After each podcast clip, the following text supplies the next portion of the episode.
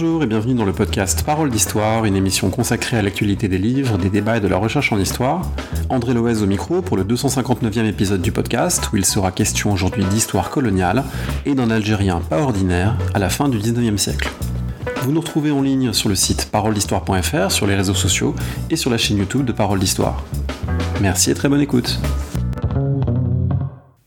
Je suis aujourd'hui en compagnie d'Arthur Asseraf. Bonjour. Bonjour. Vous venez de publier aux éditions Fayard Le Désinformateur sur les traces de Messaoud Djebari, Algérien dans un monde colonial, qui est un livre tout à fait passionnant, très original, euh, sur un personnage lui aussi très original. Peut-être pour commencer, est-ce que vous pouvez nous expliquer le titre que vous avez choisi, Le Désinformateur? Qu'est-ce qu'on met derrière? Alors, euh, c'est un titre qui m'est venu assez tard. Euh, Messaoud Djebari est un homme euh, qui m'a mis du temps à comprendre et qui a eu plusieurs occupations. Il a été euh, interprète, il a été explorateur, il a écrit beaucoup d'articles, un livre, et j'avais du mal à le catégoriser. Et finalement, je me suis rendu compte que toutes ces occupations avaient à voir avec l'information, c'était quelqu'un qui vendait des infos. Un, un, but stratégique politique. La désinformation, on pense par exemple à l'actualité, euh, à par exemple la télévision russe, des choses comme ça, des projets étatiques. Euh, Messaoud Jabari est un des informateurs, pas dans le sens où euh, il travaille au service d'un État, mais dans le sens où il sème le trouble dans le monde de l'information de son époque à la fin du 19e et au début du 20e siècle. Si on devait restituer de manière euh, linéaire sa trajectoire euh, euh, entre la première et la dernière trace dans les archives, qu'est-ce qu'on pourrait dire de son parcours en essayant voilà, juste de l'objectiver Il est né là, et puis il a fait ci ou ça? Alors, d'après ce qu'on sait, d'après ce qu'on peut retrouver de manière la plus fiable, Messaoud Djebari est né au début des années 1860 sous le Second Empire en Algérie, dans l'est de l'Algérie, dans la région de Guelma, euh, dans une famille euh, assez pauvre, très modeste, et il a réussi à bénéficier d'une éducation en français et en arabe, euh, ce qui est très très inhabituel à l'époque. Il a été impliqué au début des années 1880 dans une première affaire où il était parti en Tunisie et euh, il a hum, participé à une société secrète dont on ne sait pas si elle est réelle ou imaginaire, euh, à, au moment de l'invasion française en Tunisie. Ensuite, euh, il a eu une activité, on pourrait qualifier de militante en métropole, parce qu'il a donné plusieurs conférences à Paris, à Marseille, au début des années 1880. Ensuite, il s'est engagé dans l'armée. Il a été spahi, donc c'est-à-dire cavalier euh, en Algérie. Il a eu une phase où il est devenu explorateur, donc il a été envoyé en mission d'exploration euh, en Afrique de l'Ouest. Donc il est allé au Dahomey, c'est-à-dire au Bénin actuel, et au, Nigeria. Euh, séjour qui a donné lieu à de multiples controverses, puisque quand il est rentré, euh, il a euh, eu des conflits avec euh, les personnes qu'il avait envoyées, et il en a tiré toute une sorte de polémique publique qui lui a mené à devenir assez célèbre à Paris. Et ensuite, il a disparu. Donc après 1896, on ne sait pas trop ce qui lui est arrivé, juste qu'il a divorcé en 1903 à Tunis, mais on ne sait pas quand il est décédé. Il y a quelque chose d'assez passionnant dans cette trajectoire, en, dehors de, l'activité propre du personnage, c'est comment quelqu'un peut passer à cette époque de la plus pleine lumière avec des conférences données en plein Paris à une obscurité totale, puisqu'on on perd sa trace. Est-ce que ça vous a frappé en cherchant justement les traces de ce personnage?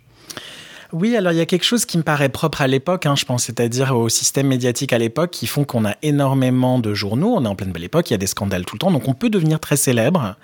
Et puis d'un autre côté, ces systèmes d'information sont très fragiles, c'est-à-dire que dès qu'on s'éloigne notamment, euh, bah, notamment de la France métropolitaine, en Algérie, il n'y a pas vraiment d'état civil à l'époque. Donc les... c'est assez facile de disparaître euh, finalement si, euh, si on veut. Donc quelque j'ai retrouvé des personnages un peu similaires. Ça m'a, frappé des gens qui, qui venaient de milieux très modestes et qui sont devenus euh, très célèbres. Mais d'un autre côté, il y a aussi quelque chose de spécifique à son origine coloniale qui fait que c'est plus simple, je pense, de disparaître parce que l'État collecte beaucoup moins d'informations sur les, les Algériens musulmans. Alors, à plusieurs reprises dans le livre, vous parlez d'autres enquêtes euh, qui ont pris un personnage, qui ont essayé de le suivre, soit parce qu'on en sait très peu, soit parce qu'on en sait beaucoup, soit parce qu'il est très original. Il y a par exemple Pinago avec Alain Corbin, il y a euh, Menocchio avec Ginsburg. Donc, évidemment, on vous souhaite que Djebari euh, finisse par être aussi archétypique en quelque sorte que ces, que ces deux-là. Pourtant, c'est très différent. Et peut-être pour le comprendre, il faut dire en quoi euh, ce personnage qui parle le français et l'arabe, il est, vous avez commencé à le dire, atypique, mais en même temps, il est aussi un produit de la société coloniale. Il ne peut exister finalement que à ce moment-là, d'une certaine manière. Alors déjà, vous me flattez avec, avec Ginsburg et Corbin. La raison pour laquelle je pense que Djebari est différent, c'est parce c'est surtout parce qu'il a cherché à être vu. C'est-à-dire, c'est quelqu'un, c'est pas un inconnu que je suis allé euh, déterrer, c'est quelqu'un qui a tenté de laisser le plus de traces possible à son époque. Et donc, finalement, l'enquête, c'était pas tellement euh, moi, historien, qui allait le dénicher, mais c'était plus une sorte de lutte, une face-à-face entre sa manière de construire la vérité à l'époque, euh, parce qu'il a raconté beaucoup de mensonges, en gros, pour le dire très rapidement, et mes méthodes d'enquête, les méthodes que qu'on a tous comme historiens. Donc c'est ça qui est spécifique. Euh, le contexte colonial, je pense, fait que on est obligé de, comment dire de se mettre euh, plus en danger ou de se questionner plus sur ces méthodes. Euh, évidemment, il y a un intérêt très fort pour l'histoire coloniale, notamment de l'Algérie, mais pas seulement euh, ces dernières années. Mais euh, j'ai l'impression souvent que cette histoire agit comme une sorte de supplément à une histoire européenne qui existerait déjà. C'est-à-dire, on a, on a l'histoire de la France et puis on va rajouter des sortes de chapitres ou des, des, personnages issus d'un autre endroit. Alors qu'en fait, quand on s'intéresse vraiment à la colonisation, de mon point de vue en tout cas, ça modifie la manière qu'on comprend de faire l'histoire parce qu'on comprend que l'histoire euh, scientifique, telle qu'elle s'est élaborée, on va dire très rapidement au 19e en Europe, bah, est une discipline qui participe à la colonisation, qui exclut des personnes. Et donc, quand on essaie de les chercher, on est obligé de se questionner sur ses propres méthodes. Et pour revenir à l'identité de Djebari lui-même, au fait qu'il euh, a cette éducation, euh, malgré tout, qui n'est pas commune dans le monde algérien, qu'il euh, joue un rôle d'intermédiaire auprès des Français, il est traducteur à un moment, donc il, est même un rouage indispensable de, la, de la, colonisation à certains égards. Est-ce que c'est pas un produit très particulier d'un moment colonial singulier qui existe ni avant ni après sous cette forme-là? Vous avez tout à fait raison. Il y a eu beaucoup d'intérêt pour ce genre de personnage. Euh, donc euh, j'arrive euh, déjà sur une historiographie très très riche depuis les années, on va dire 80-90, du point de vue international sur la colonisation. C'est beaucoup intéressé à ces figures de l'entre-deux, à ces intermédiaires. Alors dans tous les contextes, hein, en Inde, en Indonésie, donc pas seulement dans l'Empire français parce que finalement, euh, ces personnages nous, montrent toutes les ambiguïtés du pouvoir colonial qui, à la fois, paraît si hégémonique et d'un autre côté très fragile. Finalement, la colonisation, ça tient à très peu de personnes euh, et à très peu de moyens. Donc, il y a eu beaucoup d'intérêt pour ce genre de personnages qui, effectivement, euh, ne peuvent euh, exister qu'à ce moment très particulier euh, et charnière. Et avec Djebari, c'est même encore plus spécifique parce qu'il arrive à un moment où quelque part en Algérie, c'est déjà trop tard. C'est-à-dire la, la, colonisation à la fin du 19e siècle, elle est déjà extrêmement installée. C'est une colonisation de peuplement. Il y a très peu d'intermédiaires finalement indigènes alors qu'il y en avait avant. Et donc ces mouvements suivent les expansions de l'Empire, alors d'abord en Tunisie, qui est un nouveau protectorat en 1880, puis en Afrique de l'Ouest, euh, dans les années 1890, euh, au moment de la conquête, parce que là, comme euh, c'est des moments de, conquête, d'expansion et donc de fragilité du pouvoir colonial, là, il trouve une sorte de place d'intermédiaire utile.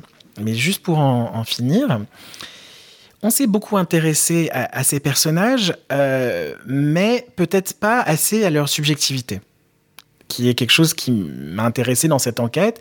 C'est-à-dire, oui, quand on regarde le système colonial dans son ensemble, on comprend très bien pourquoi ces personnages finissent par exister et on les retrouve partout. Mais finalement, qu'est-ce que ça voulait dire d'être un homme, ou plus rarement, mais ça existe aussi une femme euh, comme ça, qui euh, finalement est tout le temps en train de mentir à quelqu'un ou d'occuper une place ambiguë? Peut-être que lui ne le voyait pas comme un mensonge, mais justement, ça pose une question de qu'est-ce que lui, il pensait qu'il faisait de sa vie? Alors la première fois que, vous le croisez dans vos recherches au moment de votre thèse, la première fois qu'il surgit comme ça euh, au détour euh, d'une archive, c'est à propos d'une affaire de conspiration de société secrète. Et euh, peut-être que vous pouvez expliquer un petit peu ce qui, se produit à ce moment-là. À la fois dans votre recherche, vous dites bah, j'ai trouvé le jackpot parce que là on a des, gens qui militent clandestinement, etc. Et puis ça se complique parce qu'on se rend compte que peut-être que ce qui est dit n'est pas tout à fait vrai, peut-être que c'est amplifié, c'est plus compliqué.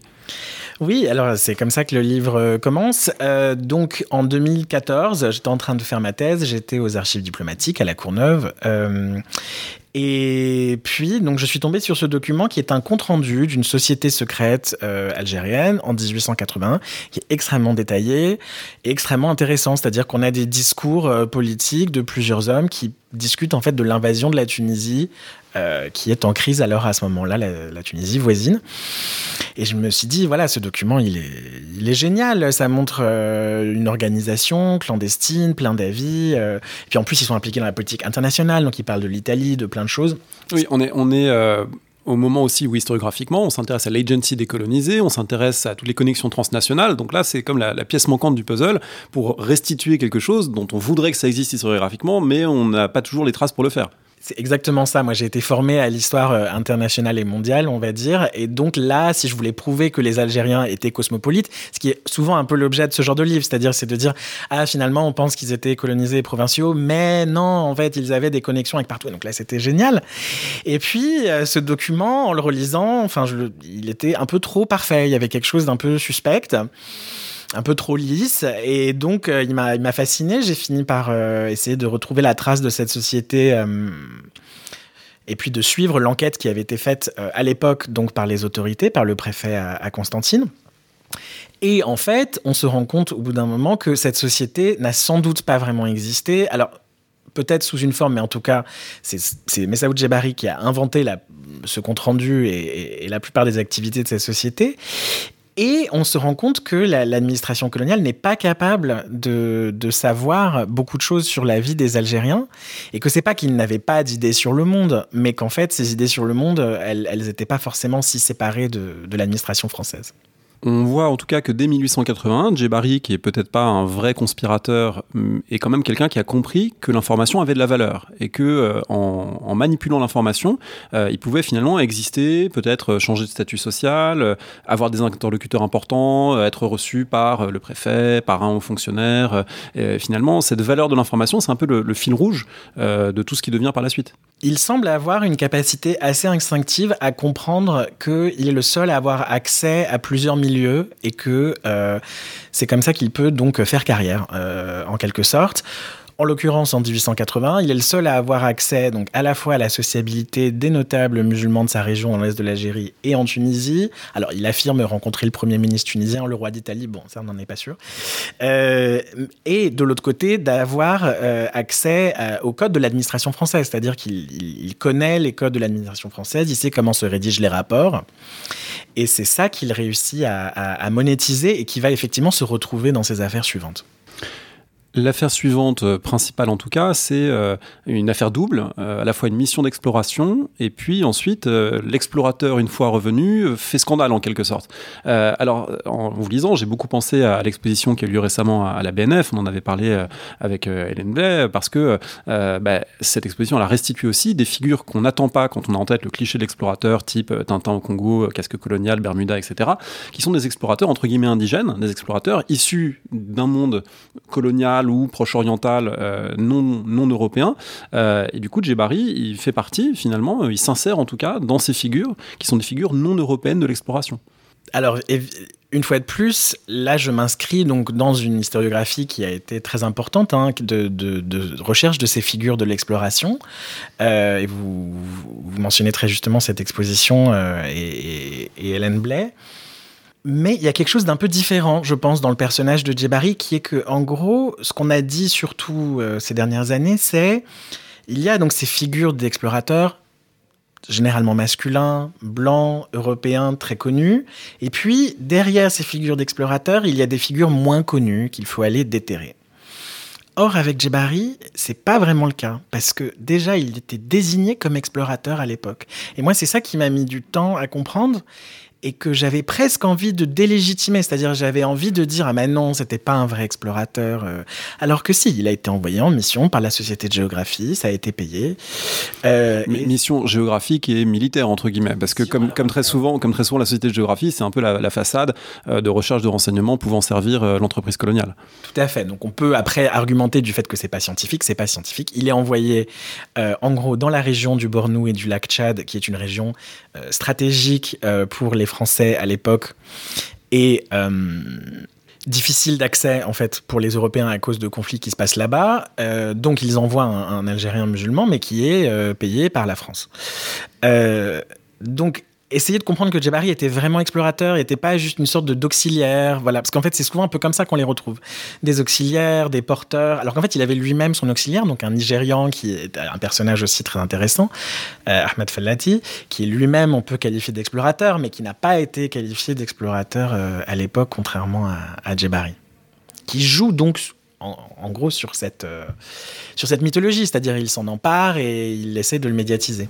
Alors c'est un passage intéressant aussi d'un point de vue historiographique parce que vous dites qu'à ce moment-là, lorsque vous rencontrez ce Djebari euh, explorateur euh, qui va au Sahel, qui va de l'autre côté du Sahara, du coup ça vous oblige aussi à changer d'habitude intellectuelle. Quand on est formé à l'histoire du Maghreb colonial, c'est tout à fait dépaysant, dans un premier temps en tout cas, de se confronter à l'Afrique subsaharienne et de comprendre que en fait il y a bien réseaux plus vastes, des horizons plus vastes. On peut le savoir théoriquement, mais quand on mène la recherche, c'est peut-être euh, différent c'est très compliqué. On se retrouve face à des noms qu'on connaît pas, des discussions historiographiques qu'on ne maîtrise pas. Alors il y a de plus en plus de conversations extrêmement intéressantes euh, de ce point de vue-là. Et puis on a de la chance d'avoir des, très bons travaux sur le début de la colonisation du Sahel. Vous avez reçu euh, récemment Camille Lefebvre, par exemple. Et, mais effectivement, je pense que le problème souvent de l'histoire coloniale, c'est que, quel que soit son domaine de spécialité, on finit au mieux à avoir une histoire euh, de territoire euh, dont on est le spécialiste et peut-être de la métropole. Et on a ce face-à-face. Et donc, en fait, là, ce qui se dessine avec Jabari, c'est un triangle. C'est pas du tout la même histoire. C'est quelqu'un qui, euh, alors effectivement, va en France, mais va aussi dans un territoire qui n'est pas le sien et qu'il décrit comme euh, exotique et même euh, avec carrément une, enfin, une description extrêmement raciste. C'est-à-dire les choses qu'il écrit sur les Noirs, il n'y en a pas énormément, mais elles sont tout à fait imprégnées du racisme de son époque. Et moi, je dirais, et c'est ce que j'essaie de dire dans le livre, qu'il est tout à fait possible pour un Maghrébin d'être raciste envers les Noirs à cette époque. et ça, ça pose la question donc de rapport euh, interne à l'Afrique, entre différentes régions de l'Afrique, qui euh, alors sont souvent discutées, mais en fait comprendre comment elles s'intègrent dans tout un réseau avec la France et avec l'Europe, c'est pas si évident que ça à décrire. D'autant que vous montrez qu'il y a cette extension vers le sud, mais aussi vers la métropole, parce que Djebari, quand il vient à Paris, il n'est pas nécessairement le seul Algérien déjà présent ou le seul euh, Maghrébin euh, déjà présent euh, dans la capitale. Il s'intègre dans un univers où finalement, voir un Algérien prendre la parole en public, à la fois ça surprend, il y a des journalistes qui en parlent, il y en a qui sont choqués, mais il y a aussi des gens qui trouvent ça relativement normal, en tout cas c'est l'impression qu'on a en vous lisant. Donc ça veut dire que la coupure entre la métropole et la colonie, il faut peut-être aussi la remettre en question ou la penser différemment. Tout à fait. Quand Djebari fait, on va dire, exploser son affaire à Paris, donc à l'été 1895, euh, ce qui m'a surpris, c'est à quel point cette affaire n'avait pas été traitée dans l'historiographie, parce que la presse sous la belle époque, les affaires, c'est très connu. On est, dans des choses qui sont extrêmement bien travaillées, et des affaires, il y en avait presque toutes les semaines, et pourtant, celle avec Djebari n'a pas reçu l'attention euh, qui serait assez naturelle, parce que c'était très connu à l'époque, même s'il a disparu ensuite. Et je me suis posé la question de savoir si c'était parce que c'était un, un homme venant des colonies, euh, un, un, Algérien, qui avait été à l'origine de cette affaire. Parce que quand on le suit, on se rend compte que oui, il y a plein de personnages autour de lui qui sont assez proches. On a euh, l'affaire Norton, par exemple, avec euh, Clémenceau quelques années plus tôt. Norton, donc, qui vient de l'île Maurice. Et on en a d'autres autour de lui. Et je pense que c'est parce que on a séparé finalement dans l'historiographie l'historiographie de la métropole française et euh, des colonies euh, alors, au Maghreb et, au Sahel, plus qu'elle ne l'était à l'époque. Finalement, les gens à l'époque euh, voyaient beaucoup plus cette actualité en Afrique comme immédiate et il y avait beaucoup plus de circulation d'informations que ne donne l'impression, enfin, en tout cas c'est mon impression, que ne le donne l'historiographie de la France métropolitaine cette exploration euh, en Afrique qui vise à ramener des informations, qui vise à faciliter la pénétration coloniale dans ce qu'on appelle alors euh, le Soudan, un très vaste Soudan finalement qui serait toute, euh, toute l'Afrique centrale, tout le, tout le Sahel, elle produit pas tout à fait les résultats escomptés. et on a l'impression en vous lisant que comme ça échoue du côté militaire, comme en gros les, informations qu'il rapporte, finalement, il a beau les enjeux Olivier, il a beau en faire des tonnes, les militaires le croient pas forcément, on se rend compte qu'il y a un peu une impasse. Du coup, il va peut-être monétiser autrement l'information parce qu'il y a un grand public euh, très friand de nouvelles sensationnalistes sur lesquelles on pourra revenir. Mais en gros, voilà, est-ce que euh, cet échec, entre guillemets, à convaincre les militaires euh, lui permet de, reconvertir et de réutiliser l'exploration sous d'autres formes? Exact, ça se passe en plusieurs temps. C'est-à-dire qu'il rentre donc de sa mission d'exploration par le Bénin à Tunis, où il retrouve donc l'officier qu'il a envoyé, le commandant Rebillet. Et puis il est visiblement très malade, ça ne se passe pas très bien, et il, se passe une sorte de crise d'un an où on ne sait pas trop ce qu'on va en tirer de, cette mission d'exploration. Il n'a pas été, ça c'est clair, dans la région où il était censé aller, ça c'est avéré, et même lui-même ne, prétend pas y avoir été. Mais de plus en plus, il prétend avoir été autre part et s'élabore une histoire euh, de plus en plus précise qui est que euh, dans ce qui est actuellement le Niger, il aurait vu des Européens, euh, des Blancs, et qu'il est convaincu d'avoir des détails, euh, que ce seraient les survivants de la mission Flatters. Alors, mission qui euh, n'est pas très enfin, n'est pas très connue aujourd'hui, mais à l'époque était extrêmement célèbre. On a des monuments. J'étais hier d'ailleurs dans le parc Montsouris. Si vous allez dans le parc Montsouris, il y a un monument à la mission, à la mission du colonel, du colonel Flatters. Et cette mission, donc, qui avait été assassinée euh, par les, les Touaregs en 1881, avait créé une très forte émotion à l'époque, euh, une très forte émotion patriotique. Euh, et en fait, on n'avait jamais retrouvé les corps euh, parce qu'ils avaient été euh, tués au fond du désert. On avait juste des témoignages de, tirailleurs algériens qui accompagnaient l'expédition, qui eux avaient survécu, qui étaient revenus. Et donc Djebari arrive en disant J'ai été au fin fond de l'Afrique et je les ai vus. Et ça crée une émotion extrêmement forte. Et oui, on a l'impression qu'au fur et à mesure, parmi toutes ces histoires, il sent que c'est celle-ci qui a le plus d'impact et qui intéresse le plus un public. Euh, en France notamment, mais aussi internationalement. C'est-à-dire que cette obsession avec les explorateurs disparus qu'il faut aller sauver, elle est très présente en fin du 19e siècle. Oui, c'est Dr. Livingstone, I presume. Exactement. Donc on a l'impression qu'il veut rejouer les Stanley. Euh, ou en tout cas qu'il se moule très bien, et puis que les autres aussi, les autres journalistes, euh, tout ce public autour de lui est prêt à lui accorder euh, ce rôle et, il envisage de repartir, en fait. On voudrait refinancer une expédition pour aller chercher ces survivants qui n'ont sans doute, pour être clair, pas existé. Hein. Il, faut, le dire, on n'a jamais retrouvé les corps, mais c'est très peu probable qu'il les ait vus, surtout qu'il ne l'a pas dit quand il est rentré de l'expédition, il l'a dit que plus tard. Alors cette euh, idée qu'il a vu des survivants de cette mission euh, presque 15 ans après, hein, euh, qui vivraient comme ça dans une tribu, parlant l'arabe maintenant, sous des déguisements mais quand même reconnaissables, avec plein de détails, mais en même temps à la fois assez crédible mais pas très crédible parce que suffisamment vague pour que ça puisse être cru. il l'a mis dans un livre. le livre il est sur Gallica. en préparant notre entretien, je, suis allé le voir, je l'ai lu en partie. C'est très très étonnant comme écrit. Qu'est-ce qu'on peut dire du, livre de Messaoud Djebari qui parle à Tunis, si je ne me trompe pas, euh, qui, euh, qui est vraiment des écrits les plus atypiques euh, que j'ai pu lire de cette époque. Alors, quand je l'ai découvert, ce livre, donc moi je, travaillais sur plutôt la première affaire en 1881 et je l'ai découvert par surprise et ça m'a fait un choc parce que je m'imaginais un personnage très obscur, voilà une sorte de subalterne, quelqu'un à qui il fallait donner la parole. Et donc en fait se rendre compte qu'il avait écrit tout un livre extrêmement détaillé et puis extrêmement complexe. C'est un livre. Et, très personnel aussi, avec un ton. Euh, il y a quelqu'un qui parle. Il, a, il, a, une voix très particulière et on le reconnaît euh, dans tous ses écrits. C'est-à-dire, on a immédiatement la sensation Ah oui, ça c'est sûr que c'est Messaoud Djebari. Et alors, ce livre, donc Les survivants de la mission Flatters, il est publié par un éditeur à Tunis, euh, Brignol, en 1895 raconte sa version des événements lors de sa mission.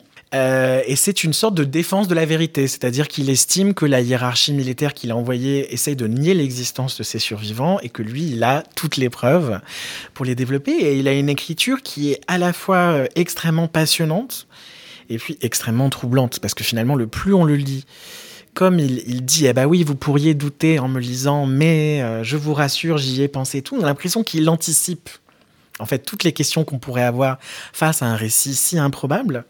Et c'est ça qui fait sa force. Euh, c'est, en tout cas, moi, et puis ça me rassure que vous, que vous aussi, ça, vous, ça vous ait marqué. Il y a quelque chose de très fort dans ce récit, mais qui est aussi difficilement compréhensible, on va le dire qui est un récit, mais c'est pas seulement un récit parce qu'on a aussi l'impression d'un collage. C'est un, texte qui, est vraiment très atypique parce que il y a des passages qui sont presque de la philologie arabe où il explique que tel mot peut vouloir. Il fait de l'étymologie avec d'ailleurs des caractères arabes qui sont imprimés dans un livre en français. Ça doit pas être si courant euh, malgré tout. Enfin, j'imagine dans le monde colonial, mais en tout cas pour un lectorat plus large en métropole, c'est quand même quelque chose qui peut peut-être euh, surprendre. Il y a des passages qui se présentent comme des rapports officiels. Euh, donc, on a l'impression aussi d'une sorte de collage documentaire d'une forme très très singulière, pas forcément maîtrisée, mais qui produit des effets euh, inattendus. C'est là où on en revient peut-être au, qualificatif de désinformateur et plus que euh, auteur ou romancier, c'est-à-dire que c'est quelqu'un qui est vraiment dans l'unité d'information. Euh, qui, transmet des unités assez précises d'informations qui peuvent se monnayer et, mais c'est pas forcément un récit cohérent qu'il produit. Et, au contraire, on a l'impression qu'il est très doué dans l'accumulation de détails.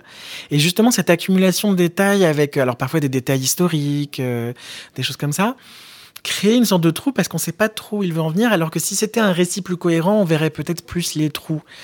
Le rapport qu'il écrit euh, pour euh, pour la hiérarchie euh, militaire qu'il a envoyée euh, en 1892, qui fait à peu près 200 pages, est, encore plus poussé de ce point de vue-là. C'est-à-dire qu'il y a des histoires entières de régions de l'Afrique. Euh, et puis avec parfois lui comme héros dedans, mais on ne sait pas trop pourquoi on place de l'un à l'autre. Et c'est difficile, en tout cas pour moi, d'imaginer l'intention et la psychologie euh, derrière. Et justement, je pense que ça vise à dissimuler euh, toute intention. C'est-à-dire qu'il y a tellement d'accumulation et de bombardement de, et puis de collage, comme, comme vous le dites, c'est une sorte de brochure en fait, ça rassemble des écrits différents, qu'on n'arrive pas trop à savoir euh, ce qu'il aurait voulu faire. Mais ce qui est clair, c'est qu'il sait beaucoup de choses. C'est ça l'impression qui en ressort à la fin. Ce qui est génial, c'est sur la page de garde de ce livre, c'est euh, ouvrage en préparation. Et là, il y a carrément une liste de 5 ou 6 livres, un roman historique, une histoire de l'Afrique centrale, un voyage au Niger. Enfin voilà, il y a, avec différents genres, différents sous-genres. C'est comme si là, cette brochure, c'était un peu un test, un essai euh, pour euh, déjà coller des morceaux de ces différents genres. Et puis ça viendra. On a l'impression d'une sorte de puits de savoir inépuisable qui finira par être diffusé. Alors c'est pas le cas, mais on a l'impression que c'est comme s'il promettait beaucoup. En écrivant déjà beaucoup, il promet aussi beaucoup et on a l'impression qu'il en a toujours plus si on va chercher. Je crois que c'est le propre du métier d'informateur. Il faut toujours en avoir plus à proposer. C'est-à-dire, il faut jamais lâcher la dernière information qui fait qu'on n'aurait plus besoin d'être euh, essentiel. Et il est extrêmement doué euh, pour toujours euh, créer des nouvelles choses. C'est-à-dire, il dit toujours qu'il a un autre document, qu'il a un autre secret.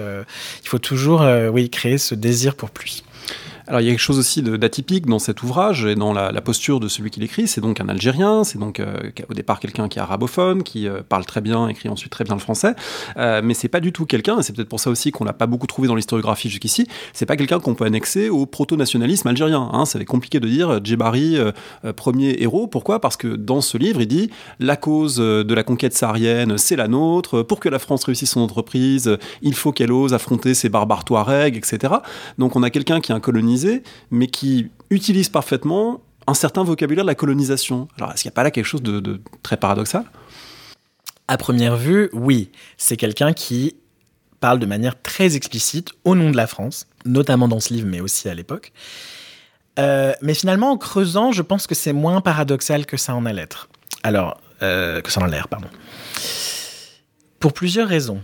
Un, parce que je pense que la, la division, on va dire, de la société algérienne, de manière très schématique et très moraliste, entre d'un côté les Harkis et les Moudjahids, c'est-à-dire ceux qui ont collaboré euh, avec l'armée française et ceux qui les ont résistés, elle ne prend sens qu'au moment de la guerre de libération dans les années 1954-62 et après.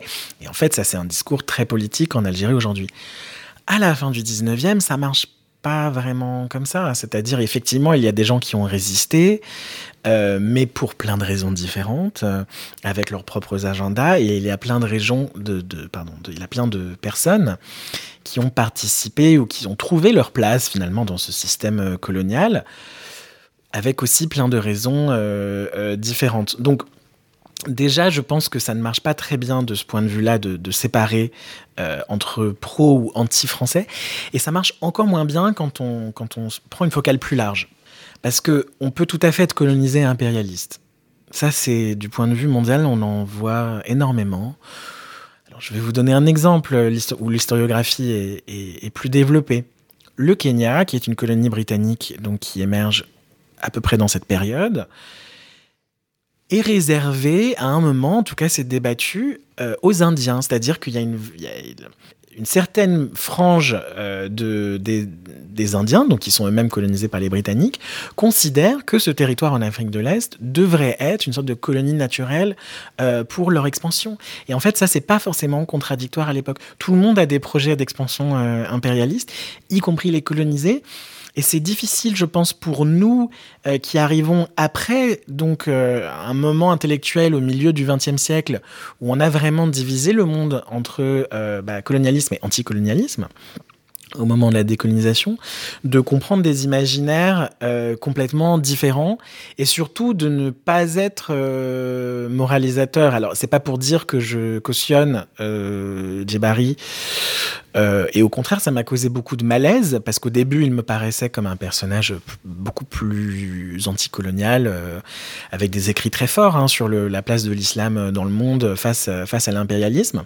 Mais je pense qu'on ne peut pas tout simplement catégoriser euh, les gens, et c'est notamment difficile euh, du point de vue de l'histoire algérienne, peut-être plus que pour d'autres euh, territoires anciennement colonisés avec un facteur supplémentaire qui, euh, à la fois, euh, on pourrait dire, rapproche Djebari de certains des colonisateurs, c'est que euh, le rapport à l'antisémitisme et aux juifs, et aux juifs algériens en particulier, il est très compliqué parce que les juifs algériens sont devenus citoyens, pas les musulmans algériens, et du coup, il y a un antagonisme sur lequel, en plus, peuvent jouer les colonisateurs pour leurs propres raisons, mais en tout cas, il y a un antagonisme qui ne doit ni être exagéré, ni sans doute minimisé, comme parfois on, veut le faire aujourd'hui, sans doute avec de bonnes raisons politiques, pour dire, bon, la, la vie ensemble est possible mais il y a aussi cet antagonisme dans la société coloniale, et Djebari, euh, il l'exprime clairement dans ses écrits, euh, euh, surtout qu'il écrit au moment de l'affaire Dreyfus il écrit, enfin le pic de sa notoriété en 1895, c'est un moment où l'antisémitisme politique est extrêmement présent en France et en Algérie dans la population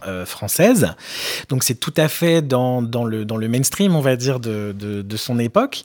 Et dans ses écrits, c'est explicite qu'il écrit, euh, alors pour la France laborieuse, c'est au début hein, du, livre Les Survivants, et contre les Juifs et les étrangers.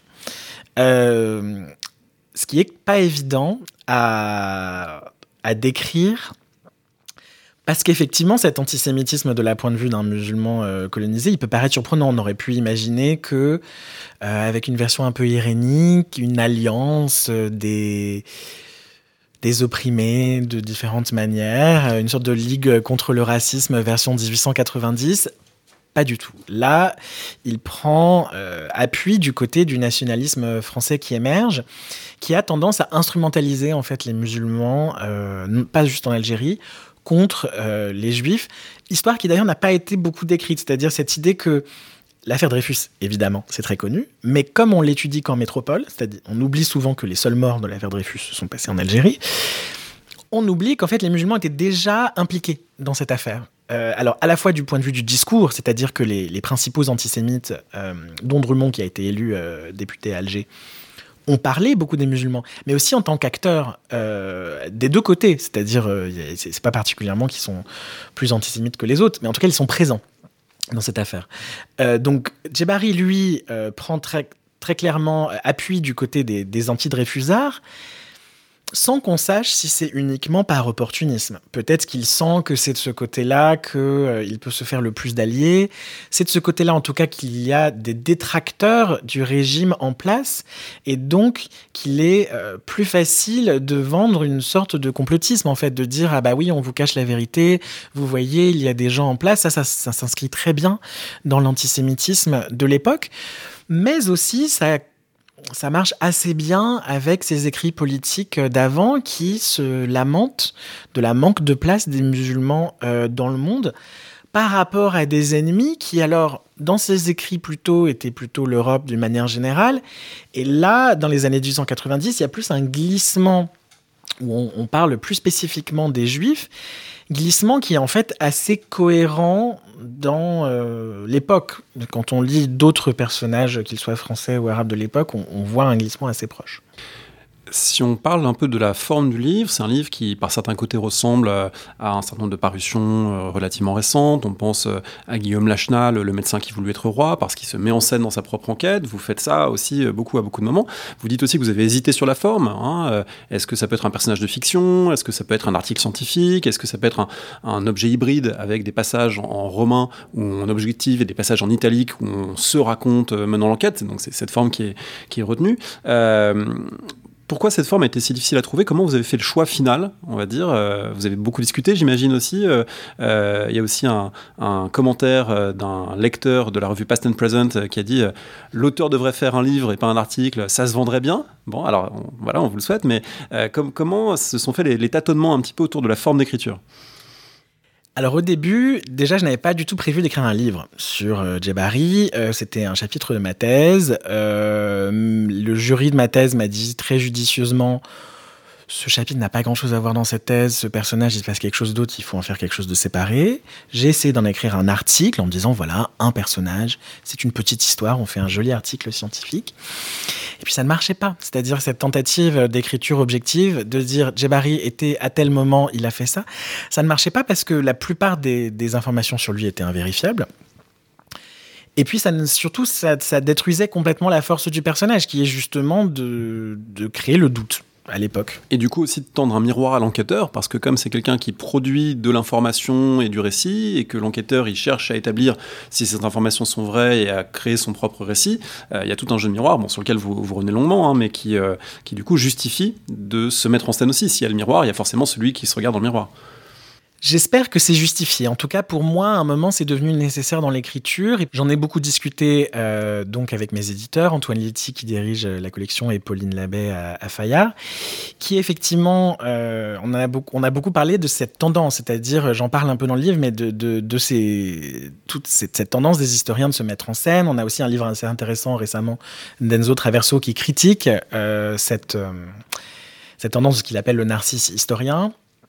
Euh, l'idée, c'était de trouver comment faire ça de manière différente, euh, avec un personnage donc qui n'est ni un membre de ma famille, ce qui est souvent le cas dans ce genre d'enquête, ou un inconnu, mais euh, qui est quelqu'un qui est lui-même un enquêteur, et donc que cette intervention de l'historien que je suis ne soit pas gratuite ou une sorte d'autopromotion, mais vise au contraire juste à intervenir dans les moments où ça permet de faire plus de lumière sur la complexité du personnage de Djebari. Donc trouver les moments où intervenir, ou faire venir ma propre émotion, mes propres incompréhensions de chercheur, c'est effectivement demander beaucoup de réécriture parce qu'il y a beaucoup de moments où ça paraissait un peu gratuit. Finalement, le lecteur n'a pas besoin de savoir ces choses sur moi. Mais à d'autres moments, j'avais l'impression, et j'espère que, que, c'est le cas, que ça pouvait servir à mieux comprendre la force euh, de ce personnage et aussi toutes les choses qu'il arrive à faire que moi je n'arrive pas à faire. C'est-à-dire moi je n'arrive pas finalement à mentir comme lui. Euh, Tant mieux pour un historien peut-être. Oui, alors après, peut-être que je mens euh, par accident, ce qui, est, encore pire. Lui, au moins, il fait ça de manière très intentionnelle et très intelligente. Euh, moi, je vous, je vous rassure, j'ai pas essayé de mentir dans cet ouvrage, mais c'est compliqué de mettre en question sa propre vérité. C'est un livre euh, qui est un livre du temps du Covid, du point de vue de la, recherche, et il y a des passages très intéressants. et je dirais, on a parlé du mensonge à l'instant, c'est un livre assez honnête sur finalement pourquoi la recherche n'est pas l'activité parfaitement noble où euh, le chercheur va aux archives avec négation de 9h à 20h à la fermeture et euh, a vu tous les cartons euh, dans un ordre hyper bien pensé parce que vous vous dites, bah voilà, ça je l'ai trouvé par hasard, ça c'est quelqu'un sur un forum qui m'a aidé, ça c'est via Twitter que j'ai eu cette info. Donc ça c'est assez singulier, c'est lié à la pandémie, c'est lié aux conditions d'écriture du livre? C'est lié à la pandémie et à Djebari. C'est-à-dire que quand on est face à quelqu'un qui utilise l'information d'une manière euh, aussi déstabilisante, on est obligé de se questionner sur ses propres méthodes. Et c'est aussi tout à fait lié à la pandémie où en fait je pouvais plus me cacher, notamment euh, le réflexe physique d'aller à l'archive. C'est-à-dire de dire on a vraiment fait de la recherche que lorsqu'on est allé euh, dans une archive et qu'on a ouvert tous les cartons. Alors ce que beaucoup d'historiens du numérique nous disent déjà depuis des années que c'est pas vrai. Ils ont écrit des choses euh, très intéressantes euh, là-dessus. Mais moi, finalement, justement, en essayant d'écrire cette enquête, au début, on avait cette enquête un peu héroïque où, voilà, j'allais aller, bah, par exemple, au Bénin, à Cotonou et à Porto Novo, retracer. Et puis finalement, avec la pandémie, c'est devenu impossible. Alors j'aurais pu attendre. J'y ai réfléchi. J'aurais pu attendre et en fait écrire un livre qui aurait été beaucoup plus dans la mise en scène de mon voyage. Finalement, je suis un peu impatient, mais j'ai aussi trouvé ça plus intéressant de m'arrêter justement sur ce moment d'incertitude où on trouve des choses un peu par hasard et on ne sait pas trop, parce que je trouve ça euh, peut-être plus différent que ce que d'autres personnes qui ont fait des travaux euh, bien mieux recherchés que les miens ont, fait. Je pense effectivement que c'était quelque chose que je n'avais pas lu. Je n'avais pas lu tout à fait euh, cette mise en danger de, de l'historien qui n'écrit pas un livre Pascal où il sait tout, mais qui écrit un livre au fur et à mesure que ça se construit. Et je trouvais finalement chez mes collègues cette tendance à, avoir une sorte d'enquêteur parfait assez dangereuse parce que ça finit un peu par ressembler à ce que fait Jabari, c'est-à-dire qu'on on a l'impression d'être celui qui sait tout sur tout et, et, de juste donner comme ça des informations au lecteur. C'est pas très honnête, je trouve. Alors du coup, il y a un épisode particulièrement révélateur de ce point de vue-là, c'est l'épisode de la entre guillemets naturalisation de Djibari, c'est-à-dire que c'est un Algérien colonisé qui devient citoyen français, donc c'est pas proprement parler de naturalisation, mais c'est une obtention de citoyenneté qui implique la perte du statut personnel musulman. Euh, voilà, vous le racontez dans le livre, c'est un, mécanisme connu, bien que complexe et qui a concerné très très peu de monde. Euh, la manière dont vous tombez sur cette information, euh, elle est effectivement pas dans les manuels d'historiographie, on pourrait dire. Il y a eu beaucoup d'échecs qui sont complètement dus à mon incapacité à bien lire euh, les choses. Donc euh, j'ai cherché euh, longuement dans la liste des naturalisés, ils n'étaient pas dans la liste des naturalisés. En fait, ils ne sont pas sous les naturalisés parce que ils ne sont pas étrangers, ils sont admis, comme vous venez de l'expliquer, à, jouir du droit de citoyenneté. Je ne le trouvais pas dans la liste des personnes admises à jouir du droit de citoyenneté. Donc je me suis dit qu'en fait, il avait dû mentir sur cette naturalisation. Et puis, euh, oui, c'est-à-dire, c'est un jour, euh, je l'ai retrouvé sur un forum qui s'appelle jeted.com et finalement sur des sites d'entraide qui sont faits pour des Algériens qui aujourd'hui euh, cherchent à prouver qu'ils ont eu des ancêtres naturalisés pour bénéficier de la nationalité française aujourd'hui. et donc, ces sites qui sont très nombreux, en fait, ont des informations extrêmement précises sur les listes des naturalisés. Donc, je l'ai retrouvé comme ça en me disant mais c'est pas possible parce qu'ils n'ont pas pu inventer qu'il y avait un Messaoud Ben Ali Djebari né à. Enfin, c'était trop précis. Et puis, il n'est pas assez connu pour qu'on pour qu'on l'ait inventé. Mais d'où venait cette information? Et c'est là où j'ai dû reprendre dans le sens inverse et me rendre compte qu'en fait, les décrets de naturalisation étaient autre part et je les ai retrouvés. Donc, on est revenu à un document archivistique, euh, mais par un moyen complètement détourné. Et ça, je, pense que c'est beaucoup plus courant dans la recherche que ce qu'on le dit. Et euh, peut-être qu'on arrive à l'archive à la fin comme une sorte de preuve ultime ou comme un des éléments, pas forcément le meilleur d'ailleurs, mais le restituer dans son contexte social, euh, c'est différent. Oui, je pense qu'il y a un certain nombre de travaux pour lesquels des références bibliographiques ont d'abord été trouvées un peu par hasard sur Google Books, et ensuite on allait voir le volume en bibliothèque pour vérifier la pagination et la citation exacte, mais euh, c'est pas impossible que le moteur de recherche ait pu jouer ce rôle. Voilà. Euh, je voulais vous poser une question, comme le livre en plus est dédié en partie euh, aux personnes qui vous ont appris l'arabe, une question sur la place de la langue arabe dans l'enquête et dans l'écriture du livre.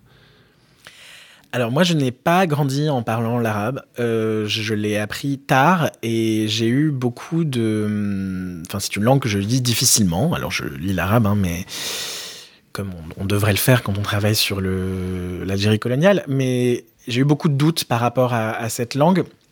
Ce qui est important parce qu'au début, quand je lisais les documents de Jebari, je les lisais surtout en traduction. Puis je lisais la version arabe et, et du coup, je me disais que peut-être que si je parlais mieux arabe, j'arriverais à comprendre où était la supercherie. Et en fait, au fur et à mesure des années, je me suis rendu compte que non, c'était juste qu'il était un personnage compliqué. Alors, l'arabe joue un, rôle euh, très important. Euh, pour Djebari, évidemment, c'est comme ça qu'il euh, gagne sa vie en quelque sorte. Hein. Il est interprète militaire pendant une période, mais aussi ça a changé la manière dont je comprenais le rôle de l'arabe. Je pense que en France, notamment, moi j'ai grandi en France, on voit souvent la langue arabe comme quelque chose de propre, de local. Voilà. Quelque chose de local qui appartient à une population immigrée, donc de provinciale, et qu'il faut donc euh, perdre cette langue euh, euh, provinciale pour atteindre la langue universelle qui est le français.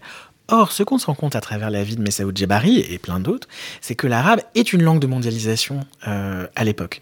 Et donc, c'est l'arabe qui lui permet pas juste d'être un informateur local en Algérie, mais de voyager. C'est-à-dire que quand il va en Afrique de l'Ouest, il peut voyager en Afrique de l'Ouest parce que même dans une Afrique entre guillemets noire, en fait, la langue de l'échange à l'écrit, euh, c'est l'arabe. Alors ça, c'est quelque chose que les historiens de l'Afrique de l'Ouest savent très bien. Mais pour moi, formé sur un terrain moyen-oriental, c'était en fait déstabilisant d'aller, par exemple, aux archives britanniques, lire des documents sur le Nigeria et de me rendre compte que la correspondance entre les autorités britanniques et les sultans euh, au Nigeria se faisait euh, en arabe. Et donc que que l'arabe était une langue utile non pas juste pour comprendre euh, l'Algérie, mais pour comprendre en fait tout un monde de circulation qui ne sont pas visibles si on ne les lit qu'en français. Une dernière question peut-être, euh, parce que euh, bah, j'ai la chance d'être avec un historien, notamment l'Algérie coloniale. Récemment, il y a eu des déclarations présidentielles expliquant que une commission mixte serait mise en place franco-algérienne pour étudier l'Algérie coloniale. Alors, vous avez réagi sur Twitter notamment, mais euh, je voulais peut-être au micro vous demander bah, comment vous, voyez cette, prise de position et ce, ce rapport à l'histoire du président français et cette idée d'une commission mixte. Le fait que le président de la République souhaite faire euh, montre d'activité à propos de l'histoire de la colonisation est très bienvenue. Euh, parce qu'effectivement, on a besoin d'intervention des pouvoirs euh, publics, c'est réclamé depuis de nombreuses années par, par de nombreuses personnes. Après, la manière dont c'est fait me pose de nombreux problèmes. Alors, d'abord euh, et principalement l'étatisation de la recherche historique en fait. C'est-à-dire que là, c'est le président qui, vient commander, donc qui allait chercher Benjamin Stora pour produire un rapport notamment, euh, et qui là va nous rassembler une, une commission d'historiens. Et ces historiens donc vont être formés selon des principes nationaux, c'est-à-dire on va avoir une commission avec des Français d'un côté, des Algériens de l'autre. Cette approche ne reflète pas du tout la manière dont cette recherche a été faite. Euh, elle a été faite d'une manière internationale, comme toute la recherche en histoire. Donc il y a des chercheurs euh, britanniques, euh, tunisiens, japonais, tout ça, et les chercheurs qu'on décrit comme français ou algériens sont souvent, bah, bien entendu, des deux côtés d'une histoire complexe. L'histoire de Messaoud Djebari révèle d'ailleurs que, même quand on essaie de comprendre la colonisation, il n'y a pas que la France et l'Algérie, il y a d'autres territoires. Messaoud Djebari, il va en Belgique, il va au Nigeria, il, faut le, aller le chercher dans d'autres endroits. Il est peut-être allé à Rome.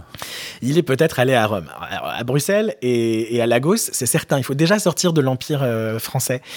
Et hum, donc je pense qu'il y a un problème euh, politique assez fondamental où euh, la parole politique, au lieu de faire ce qu'elle devrait, c'est-à-dire de reconnaître la responsabilité de l'État français euh, dans ce qui s'est passé, ce qui est quelque chose où là, pour le coup, le président de la République est tout à fait compétent, euh, vient euh, instrumentaliser et, commander les historiens pour faire ce qu'elle n'a pas envie de faire. On rappelle le titre du livre Le désinformateur sur les traces de Messaoud Djebari, Algérien dans un monde colonial, chez Fayard, dans la collection L'épreuve de l'histoire. Est-ce que pour finir, vous auriez un conseil de lecture que vous voudriez partager à ce micro? Est-ce que je peux être gourmand et en donner deux? Bien sûr. Alors le premier, c'est un très beau livre qui m'a beaucoup inspiré de Fanny Colonna, qui est une chercheuse qui est malheureusement euh, décédée, euh, qui s'appelle Le moine, le meunier et les bandits. Euh, c'est chez Actes Sud, je crois. C'est une très très belle enquête, racontée aussi avec beaucoup de légèreté et d'une certaine poésie sur un personnage complètement incroyable qui s'appelait Baptiste Capelletti qui a vécu de la fin du 19e jusqu'aux années 1970 en Algérie, qui était italien, mais qui a vécu sa vie avec une euh, musulmane qui a été mère, poète, euh, médecin, archéologue, euh, et puis elle reconstitue tout un monde autour de lui, c'est, c'est très beau. Et l'autre peut-être, pas juste pour donner de la lecture de livres, c'est une bande dessinée de Joe Sacco qui s'appelle The Fixer qui est une histoire euh, de la guerre en Bosnie, euh, à Sarajevo, euh, vers 1994, où en fait il met en scène un de ses intermédiaires de l'information, un fixeur, et qui est un personnage assez hilarant et surtout à qui on peut pas du tout faire confiance. Et c'est intéressant parce que c'est dans un contexte donc complètement différent, hein, la Bosnie des années 1990. Mais comment on réfléchit à ces personnages un peu troubles euh, qui sont finalement très cruciaux dans l'information et qui sont pas toujours sur le devant de la scène, c'est un très bon exemple et ça se lit très bien. Merci beaucoup.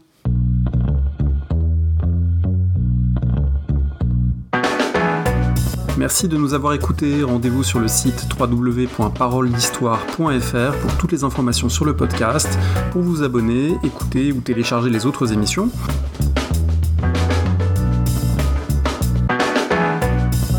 La discussion se poursuit aussi en ligne, notamment sur Twitter. Vous pouvez poser des questions at paroledist et à bientôt pour un prochain épisode.